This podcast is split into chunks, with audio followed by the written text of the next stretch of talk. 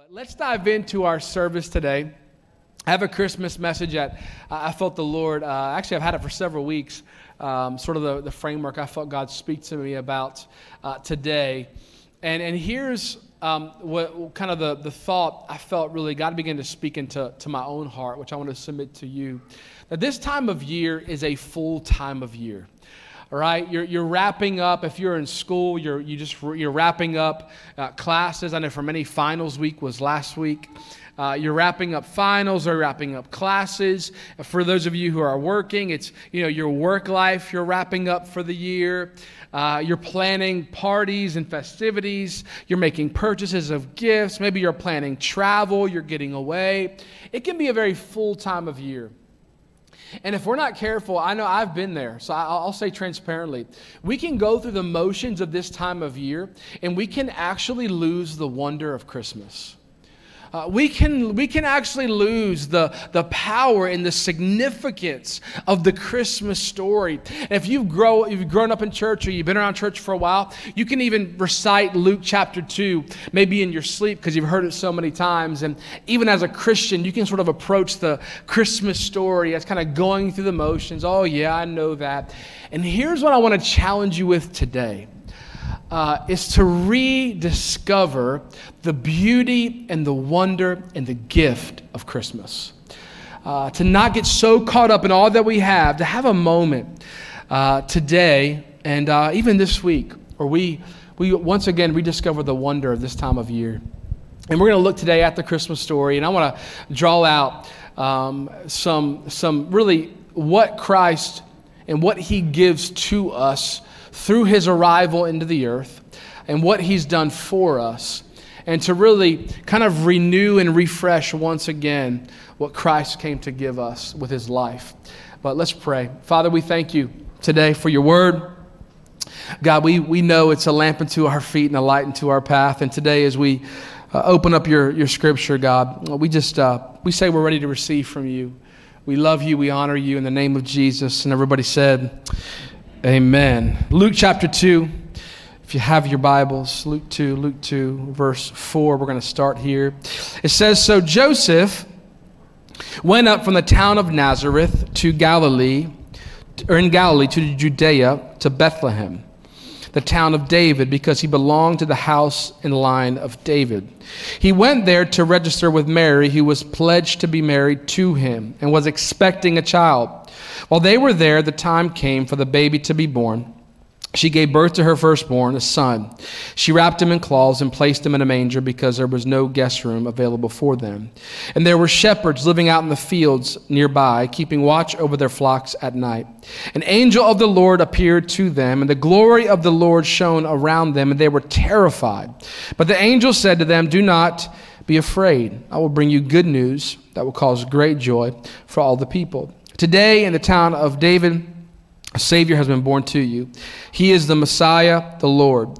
This will be a sign to you. You will find a baby wrapped in cloths and lying in a manger. Suddenly, a great company of heavenly hosts appeared with an angel, praising God, saying, Glory to God in the highest heaven, and on earth, peace to those on whom his favor rests. Uh, in these, these, this brief passage, I want to speak to really three gifts that Christ gives us with his life uh, that I want you to take hold of afresh and anew this Christmas season. Uh, so here's the first one if you're taking notes. Uh, and if you're not taking notes, you know the drill. Just write this down. Hope in the waiting. Hope in the waiting. What happened up until this moment is what is known as the 400 silent years. Uh, from the end of the Old Testament to the beginning of the New Testament, there were over 400 years where God did not speak. Uh, that, was, that was very uncommon up until that moment. So if you are used to hearing the voice of God or the Word of God, and then all of a sudden you hear nothing, uh, it, is, it is not necessarily, a, uh, it can unsettle you, so to speak. Not only that, but over those 400 years, especially in the latter 150, the Jewish people, the people of God at that time, they were, they were, t- they were conquered by Rome, and Rome wasn't um, very kind to them, I'll say. Uh, they restricted their freedoms. Uh, it was a time where Jewish people were oppressed. So if you were uh, someone who worshiped God, this time had been a rough time for several generations. Not only that, God had not been speaking. In fact, one commentator said it this way the only hope that the people of God had in this moment was the Messiah coming into the earth. That's exactly what happened. And what God gives us, what he, what he gave them in that moment, what He gives us today is hope in the midst of our waiting. Anybody else be willing to be, be honest on this Christmas Sunday? And you would say, I have a difficult time waiting for things. Any impatient people in the house this morning? Uh, I have a hard time waiting. Uh, I thank God for the Starbucks app. On, I have not waited in line for coffee in about five years. Come on, somebody. Uh, some of you, this will cause anxiety, like my wife. For me, this is how I flow. I try to arrive at the airport, so by the time I check my bags, if I have any, get through security and arrive to my gate, it's already boarding. Because I, and I walk by everybody else who've been waiting for several hours, and I'm like, suckers, you know?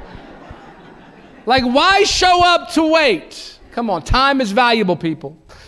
Uh, for those, though, who I've traveled before, sometimes I've noticed some of you that creates anxiety. You like to be real early.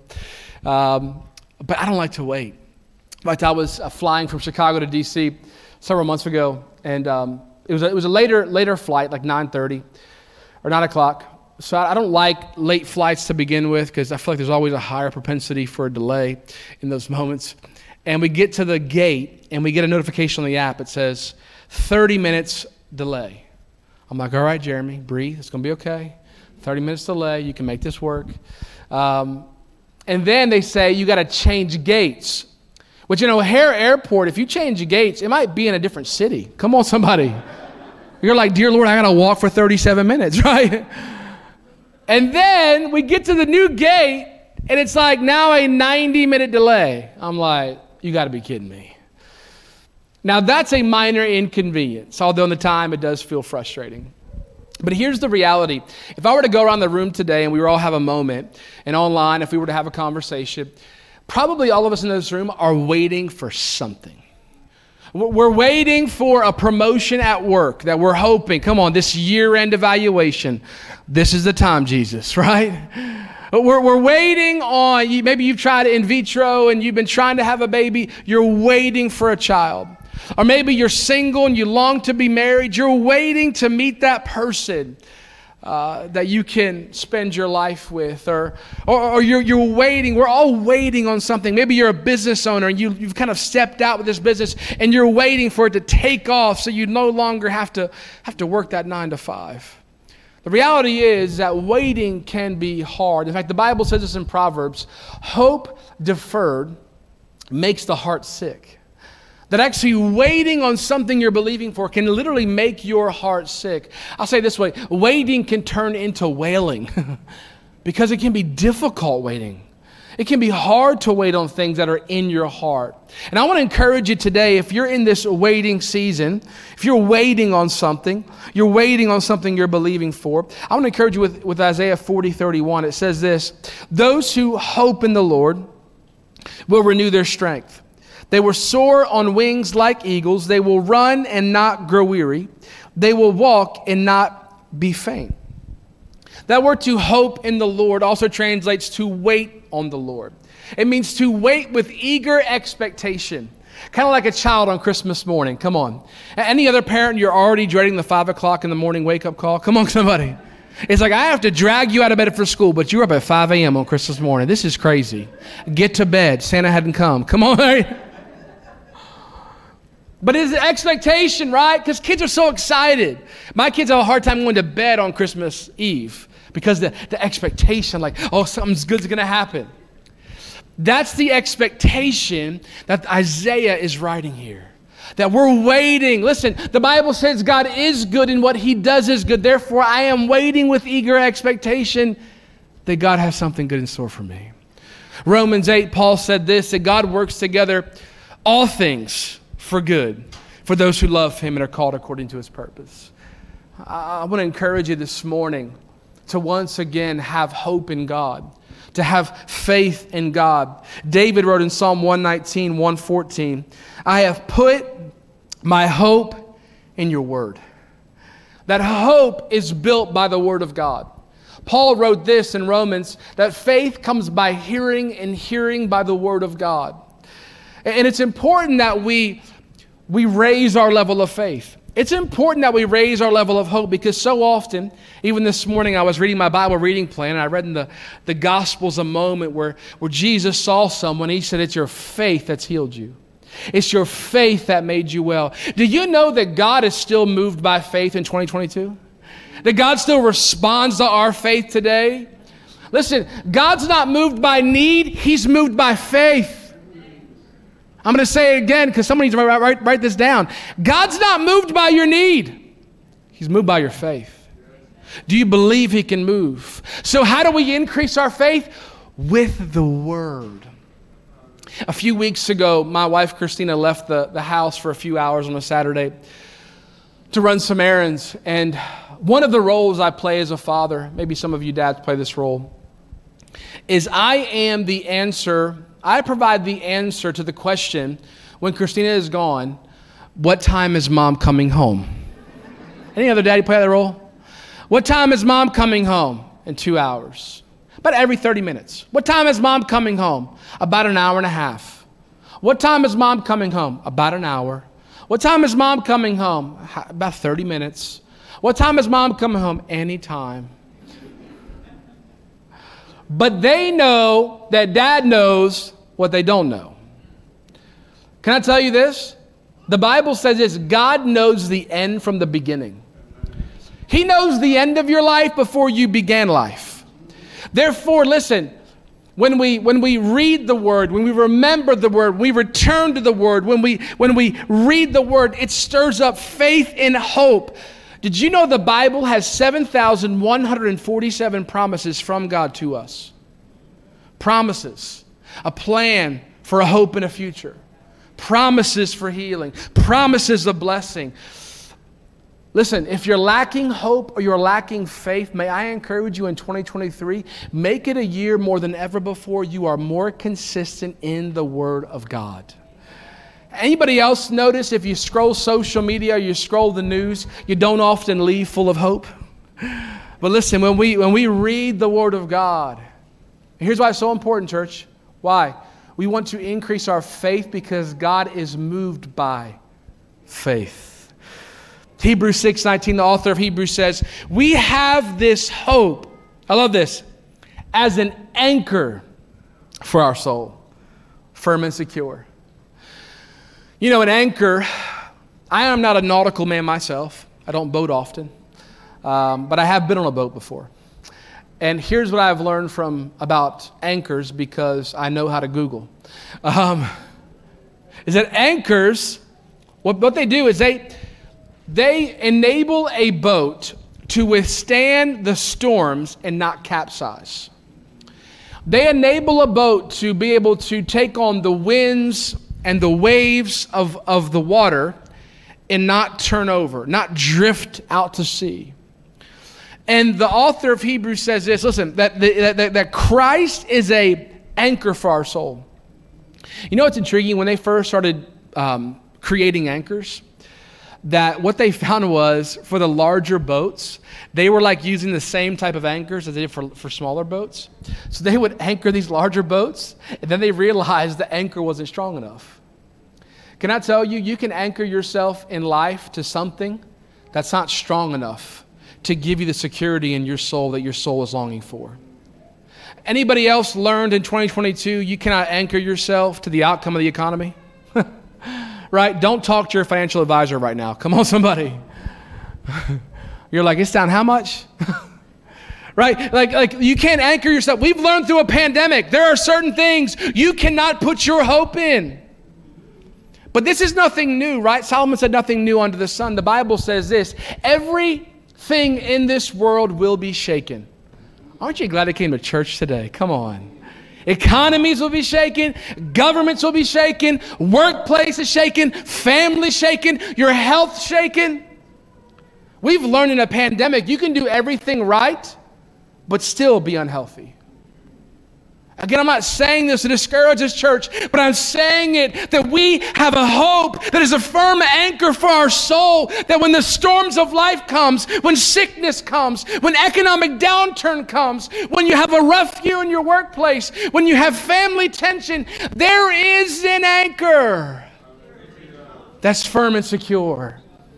Can I tell you, man, make 2023, that's the year I'm anchoring myself to the firm foundation. I, am not going to anchor my identity to what I do at work. I'm not going to anchor my value to my 401k. I'm going to anchor myself to the chief cornerstone, Jesus Christ. I'm telling you, 2023, make God, put God first in your life. Man, make Him first in every area of your life, saying, I'm going to build my life upon the rock of Christ. He came to give us a hope. Here's second gift that Christ gives us with his life. He gives us peace on earth. It says that there was a, a, uh, a host, a heavenly host, that appeared with the angel that declared peace. You know that word host, a better translation in the Hebrew, is an army. You know what's, what's interesting? When a natural army shows up, they bring conflict. When a heavenly army shows up, they bring peace. And what was intriguing was what was happening historically at this time in history was Augustus Caesar, who was Caesar over Rome, he declared the Pax Romana. Uh, some of you remember this from history class. He declared a peace over Roman occupations. So, no battle, no war. Ironically, the Pax Romana, or the peace, was enforced by Roman force. In fact, um, Epictetus, he's a first century Greek philosopher, he said this that while the emperor, speaking of the Pax Romana, may give peace from war on land and sea, he is unable to give peace from passion, grief, envy. Watch this. He cannot give peace of heart, for which man yearns more than even for outward peace. In other words, he said the Pax Romana was a false sense of security. It wasn't real security. As I was thinking about a false sense of peace, I was reminded, uh, even this week, uh, we have uh, three children, if you're new to Catalyst. Uh, they're nine, seven, and four. And um, what we've learned is, and right now we're in the season with our four year old, that if she's in the house and, and Christina and I are having a conversation, maybe some parents or aunts or uncles can relate in this room and you're, you're, you're, we're having a conversation, and all of a sudden we notice the house grows eerily quiet. And how many know if you have a child under five and it's quiet, you don't have peace? Come on, somebody. You have a false sense of peace. Anybody else, your children are only quiet when they're doing something they should not do? Come on. It's like you are loud 99% of the time. And the 1%, it scares me to death. It's like a horror movie. It's like quiet. You're like, oh no, what's happening? True story. We have walked in on my, my youngest writing on her white blinds with permanent marker. That was lovely. She commonly will be pulling all of her clothes out of her drawers. And we know if it is quiet, it is a false sense of peace. Uh, can I tell you the peace that we can get from natural things? Uh, is, is temporary, not eternal. How many of you know anybody else? You're on vacation, come on, and you're like so peaceful. And then you get back and you open up your email, no peace. right? Like, or, you, or for a moment you have some financial peace, and then you get it on. You go to the to the car car dealership because your check engine light's on, and then you're saying, "How much again?" no peace, right? Uh, you know, and that's what, listen, and, and I believe this the enemy would love nothing more than to rob you of your peace. Have you ever experienced this? Maybe you're having a, you're having a relatively good day and you scroll again social media, the news, something all of a sudden peace is gone, anxiety, worry just comes up because peace is powerful. The word peace that's used in the New Testament here is not just um, an absence of conflict. It actually means, yes, peace as we think of it emotionally, but it also it's the word shalom, which means well-being and prosperity and blessing. It's what Christ uh, was referring to when he said in John 10:10, 10, 10, "I came to give you life and life more abundantly." That he came to give us true life. In fact, John 14, 27, Christ said this. He said, Peace I leave with you, my peace I give you. I love this. I do not give to you as the world gives. Do not let your hearts be troubled and do not be afraid.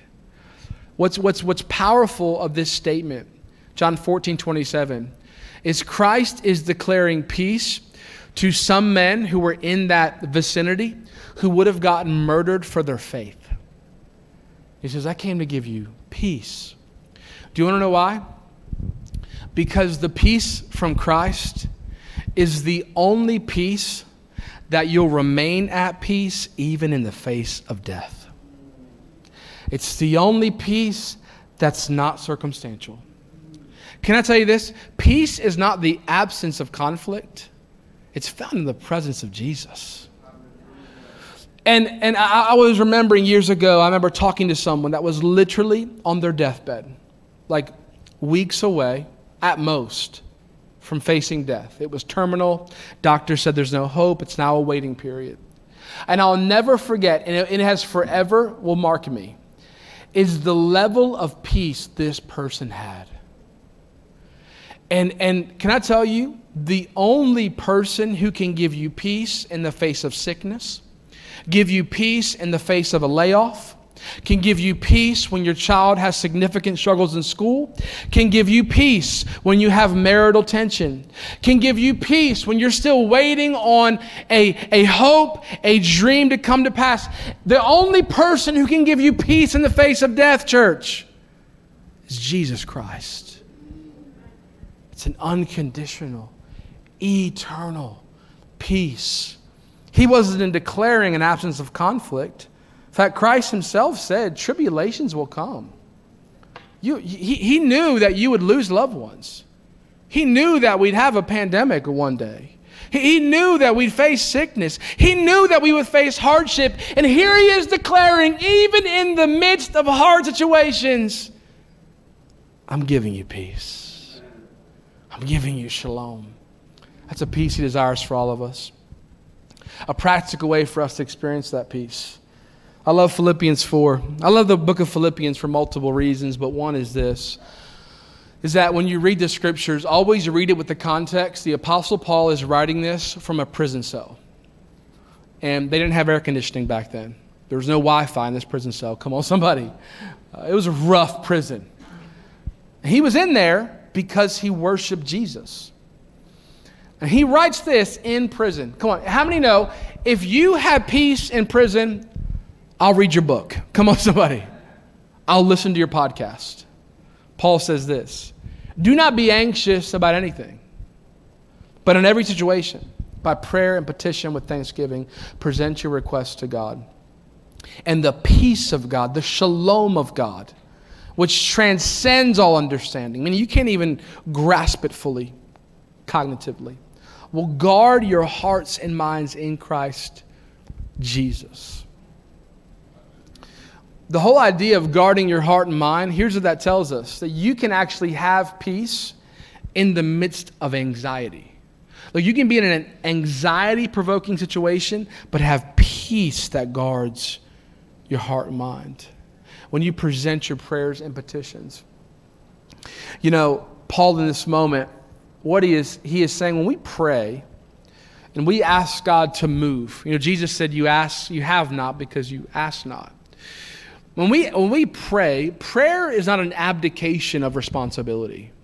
It doesn't mean we say, you know what, God, you know, it's like, God, I'm going to do what I want to do, but give me a six pack, Jesus. Come on, somebody.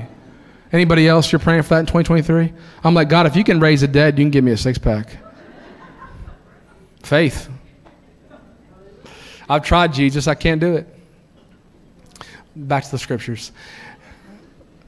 It doesn't abdicate you of responsibility. Here's what prayer does write this down. Prayer recognizes God as the ultimate authority. It's saying, listen, I'm not, I'm not saying I'm no longer responsible for my part. But have you found this to be true? A lot of times, the things that we worry about are things that we do not have full control over. Like, we worry about what's going to happen in that client meeting, and you don't have full control over what they decide. You worry about your child's performance at school, and you don't have full control over that. Uh, you worry about, about the, the, the, the progress of that can, medical condition you have, but, but you can only control so much. Are you following me, church? So when you pray, you're recognizing God, my authority, my power has limits, yours no, no limits. And you can do what I can't do. You, you can do what no one else can do for me, and I'm recognizing your authority in this situation. I love one of our overseers, Pastor Mark Batterson says, he says, prayer is the difference between the best you can do and the best God can do. Can I tell you why we start 21 days of prayer and fasting in January? Because we are setting our hearts.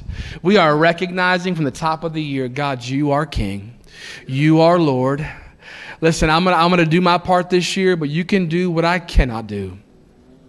I love what Pastor Craig Groeschel says when it comes to worry.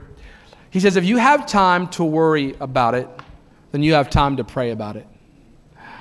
Uh, what, what is it this year that's caused you to worry? Maybe it's your marriage. Maybe it's uh, your, your parent who's sick. Maybe it's your child's performance at school. Maybe it's something happening at work or school. Can I encourage you as you as you close this year, spend some intentional time praying about it. And let's believe for God to bring you a peace and to move in that situation. Which brings you to my final point. So he gives us a hope. He gives us a peace. And then he gives us joy for all people, as the Bible says. These angels come and they said, We bring you good news that will cause great joy for all people. I love that the scripture says all people. That was profound because some believed at that time he was only coming to bring joy to the Jews. But aren't you grateful that he came for the Jews and the Gentiles? He came for all people. He came to bring joy, not just to, uh, fact, to give context, it was profound and powerful that he revealed this to shepherds because shepherds were social outcasts in that culture. Their work made them ceremonially unclean, which means if you were a shepherd, you were not allowed to go near the temple because what you did was unclean. You could not come into worship. People didn't trust shepherds. They were kind of rough individuals.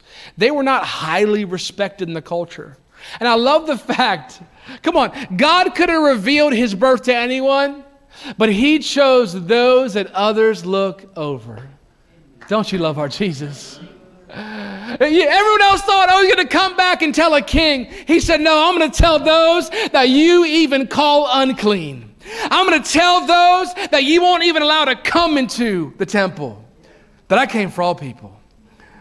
He came for the shepherds. He came for the outcasts and the in crowd. He came for the rich and the poor. Let's be 2022. He came for the Democrats and the Republicans. Come on, somebody. Some of you still don't believe that. We're praying for you, okay? He came for all people. Joy. Do you know in the Bible, it mentions joy over 300 times. It only mentions happiness about 30 times. So often in our culture today, we're like, we want to be happy.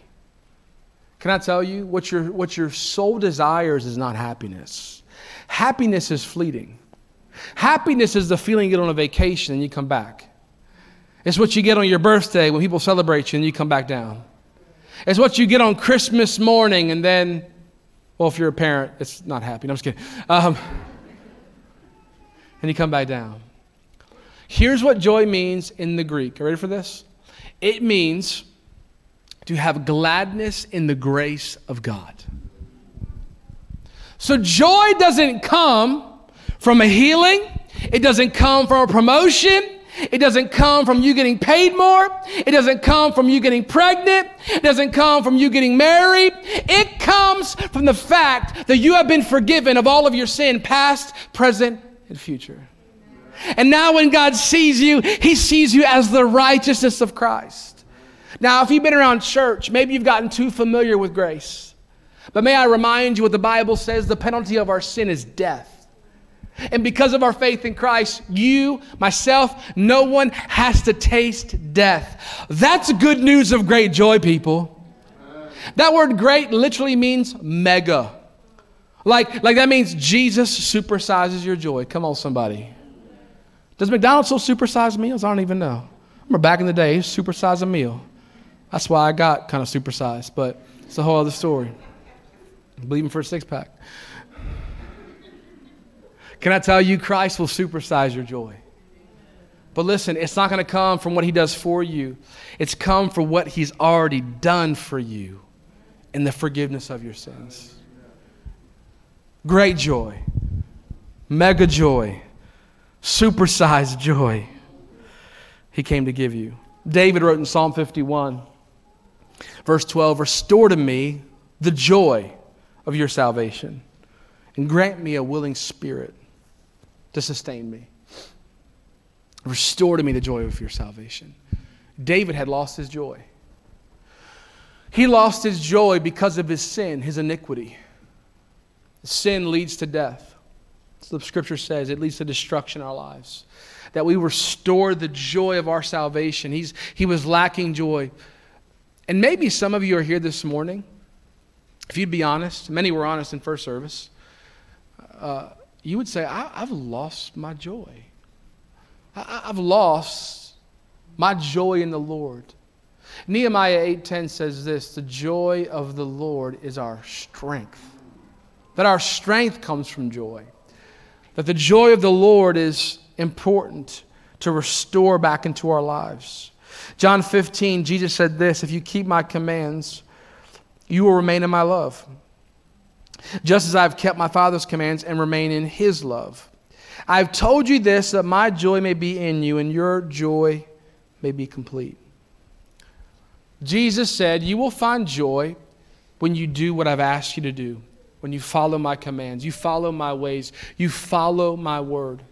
That when you come under the lordship of Jesus Christ, which to be clear, to come under the lordship means he is king and I am not that He knows more than I do, so I'm going to trust in His ways. Even when I cannot fully comprehend it, I will obey it. He says, you, My joy will be in you, He says. Your joy will become complete when you follow my ways. Can I tell you this? God's ways are not intended to be a burden upon you, but a blessing for you. It reminded me Thursday night, we celebrated Christina's birthday, and um, she turned 30 again. Guess what, what she told me to say, okay? Um, so we were celebrating with the kids, and um, I got these little cupcakes for the kids.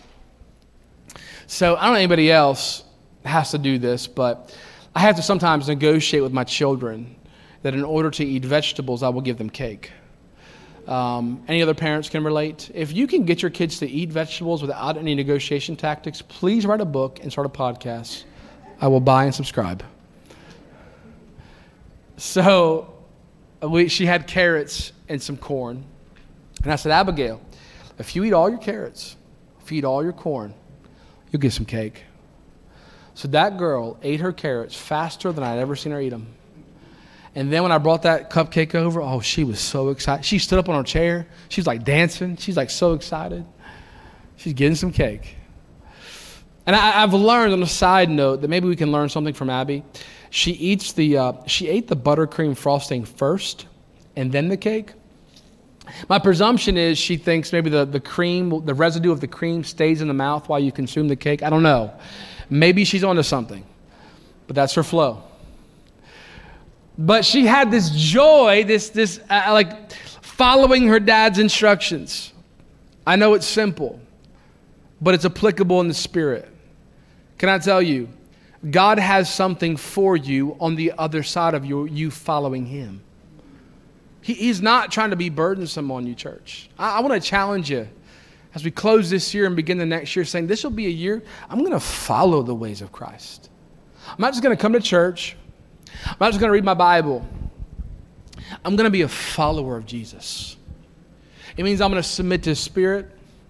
I'm going to submit to his word so I can experience the joy of the Lord. Psalm 16 11, David says, You make known to me the path of life, and you fill me with joy in your presence, with eternal pleasures at your right hand. He says, There's life found in your path, there's joy found in your presence. If you felt a levity in the room while we were worshiping, I want to encourage you. It wasn't an emotional manipulation. The Bible says this the kingdom of God is a kingdom, kingdom of righteousness, peace, and joy in the Holy Spirit. The reason you feel joy in the pre- it's, it's because of the Holy Spirit. There's joy in His presence. There's eternal pleasures at His right hand. Can I tell you, there's joy found with Him, and He has joyful things for you if you follow His path of life. What's our application in this? I close with this quote from a song that we started with Joy to the World. My hope is as we reflect upon the Christmas story, maybe some of these common Christmas songs we sing, maybe we, we sing with a kind of fresh perspective on the power of them. That joy to the world is not just a catchy song, that it literally was joy for a broken world.